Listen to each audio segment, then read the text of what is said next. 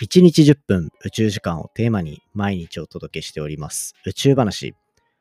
今回は NASA 日本、ここら辺が動いている月面探査プロジェクトアルテミス計画に対して対抗する勢力として中国、ロシアが主導で行っているプロジェクトについて紹介していきます。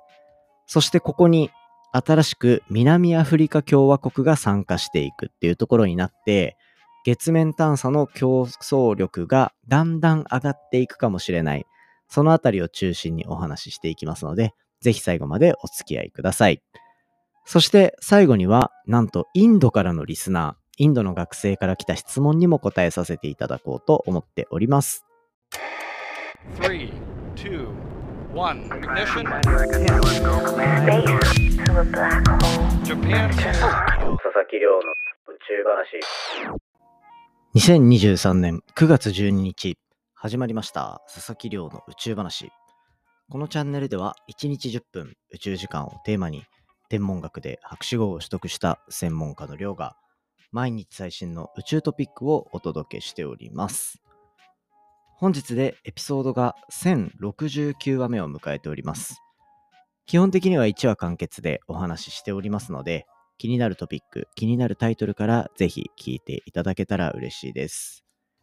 ちなみに前回は宇宙からイリオモテヤマネコだったりとか、そういう自然の生物たちっていうのを守る。そんな取り組みにスペース X のスターリンクが使われている。みたいなね、こう、身の回りに近づいてきている宇宙産業みたいな、そんなお話をさせていただきました。その前はハワイでオーロラが見えたことがあるような200年ぐらい前の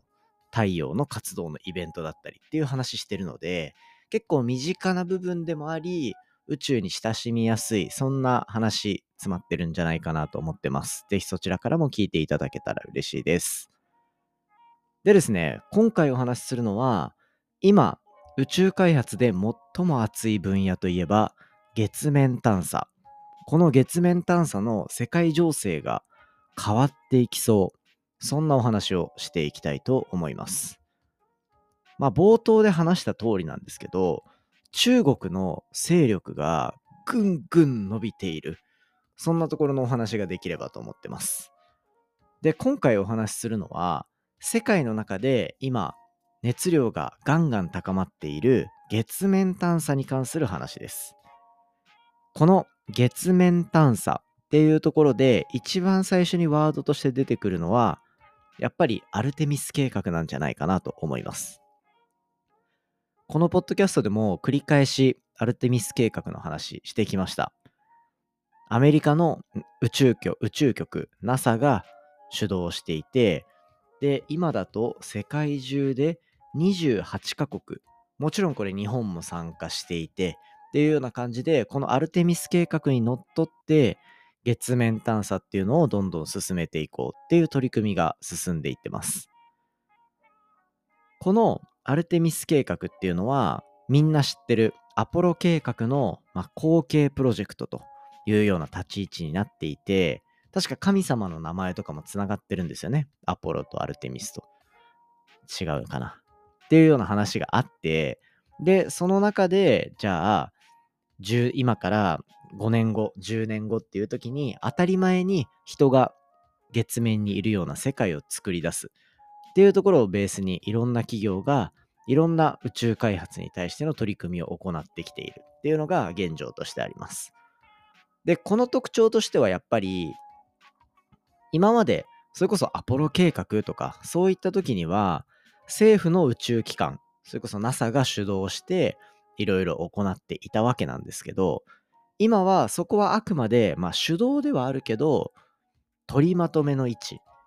にいて、実際はそのそこに配られている予算を使って民間企業に対して投資をしていきでその分民間企業がそこから新しい技術を生み出していって月面着陸だったり月面に都市を作るだったりっていうところを成功させようとするっていうようなそういう流れになっていってるんですよね。ここが特徴的なポイントとしてあってそれのおかげで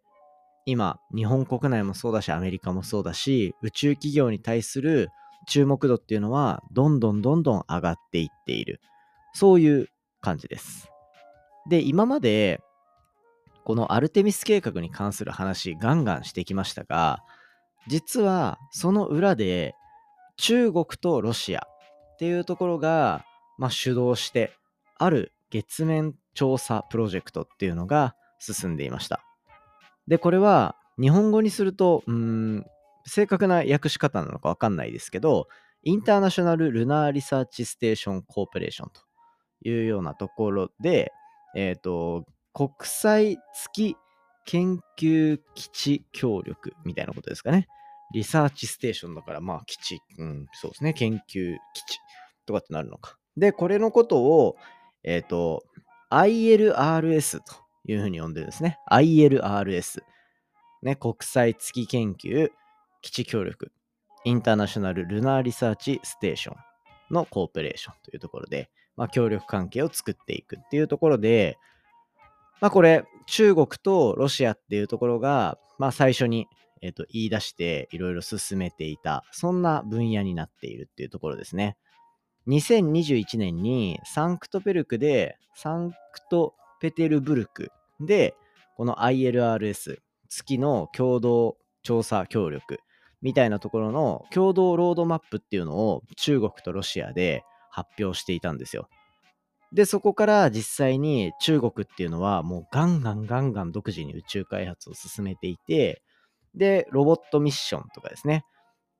いろいろ作っていたりとか、ね、月の南極ミッションとかっていうのも2026年に控えてるし、で、えっ、ー、と、その月面での 3D プリントだったり、資材調達みたいなところも2028年に取り組もうとしているしっていうようなところで、まあ独自に宇宙ステーションを打ち上げたりとかしている中で、どんどんどんどん月に対するアプローチっていうのも進めているのが、この中国の動きになってます。で、まあ実際に中国の動き、どんどんどんどん加速していっていて、それこそ先日インドが、インドのチャンドラヤーンが月面着陸成功させたっていうところも世界で4番目。で、その4番目の中の、それよりも以前に着陸してる国の一つが、これ、中国ですね。っていう風になってるぐらい、なんだかんだ、やっぱこう、成果を残してきているわけですよ。だから、中国はもう無視できる存在ではないんだっていうところが、まずみんなの共通認識として持っていかなきゃいけない部分になっていたりします。で、まあ、その2021年にロシアと共同でロードマップ作っていたりするんですけど、まあそこからロシアの情勢って変わってるじゃないですか。そこが変わっているからこそ、もうその間に中国っていうのは、まあ、独自でというか、あの、中国が先行していろいろ進めていっているなというような感じになってます。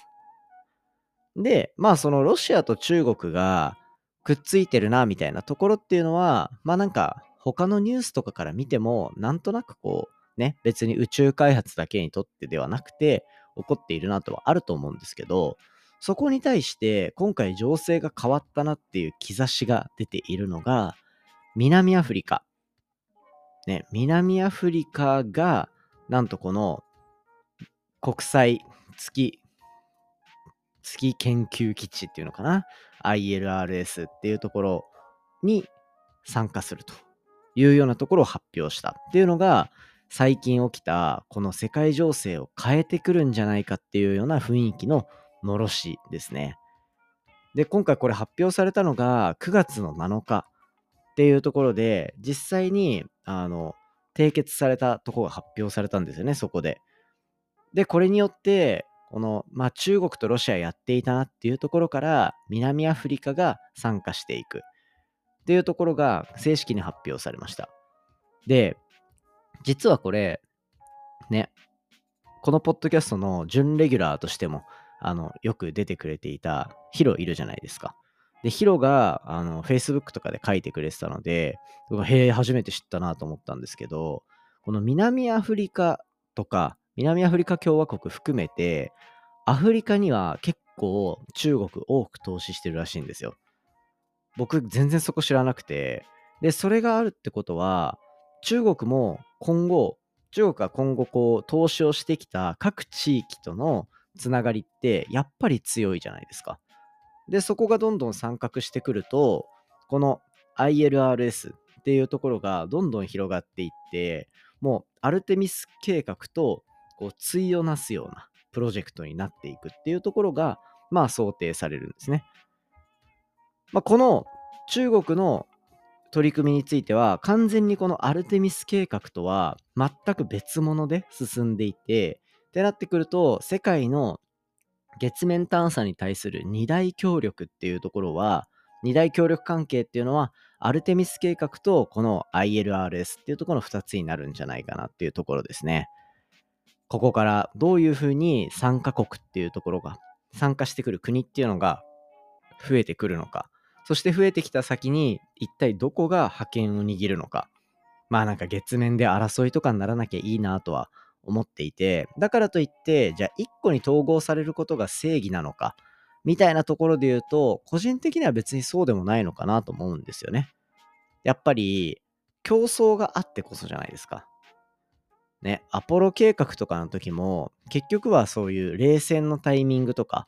どっちが宇宙に早く行くのかみたいなので、アメリカとロシアで競っていて、でも国の威信をかけた戦いだからこそ、一気にそこに技術投資が入って、で、それで宇宙に行けるスピードがぐっと上がったみたいな。で、そこの流れがあるから、今まさに宇宙開発っていうのも下地がある状態でどんどん進んでると思うんですよね。だから、これから